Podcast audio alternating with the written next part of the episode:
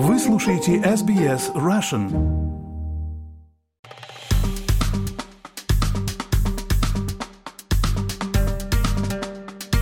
Президент США Джо Байден призвал премьер-министра Израиля Бенемина Нетаньяху согласиться на режим прекращения огня длительностью в три дня. Об этом пишет американское издание Axios со ссылкой на двух американских и израильских источников.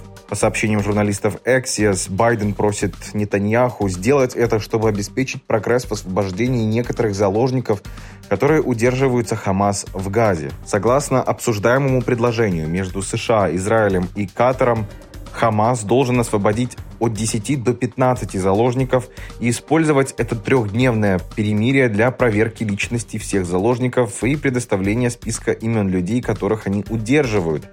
Об этом сообщил американский чиновник журналистам. Представители группировки «Хамас» заявили во вторник, что они готовы освободить 12 иностранных граждан, но они говорят о том, что они не могут этого сделать из-за израильских авиаударов и наземной операции – по данным израильских чиновников, как минимум 240 человек были похищены во время террористической атаки Хамас 7 октября в Израиле. Хамас освободил двух пожилых израильских женщин и двух американцев, и, согласно оценке Израиля, группировка удерживает около 180 заложников, в то время как группировка «Исламский джихад Палестины» около 40. Прочие лица, слабо связанные с вооруженными группировками, удерживают около 20 человек, как сообщают два израильских чиновника.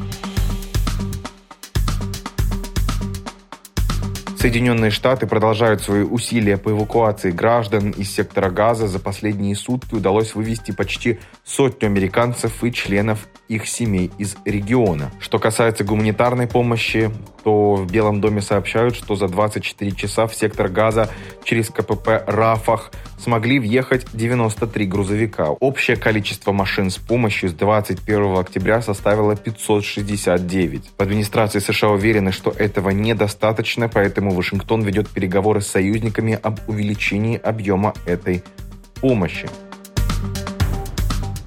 При этом за последние два дня американские войска в Ираке и Сирии были атакованы как минимум пять раз. Об этом сообщили в Пентагоне.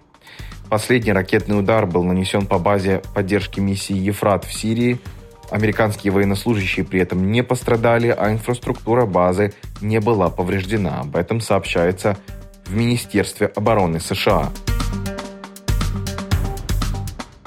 При этом министры иностранных дел Большой Семерки G7 выступили с единой позицией по войне Израиля и Хамас. Они осудили группировку, поддержали право Израиля на самооборону и призвали к гуманитарным паузам для ускорения доставки помощи гражданскому населению сектора Газа.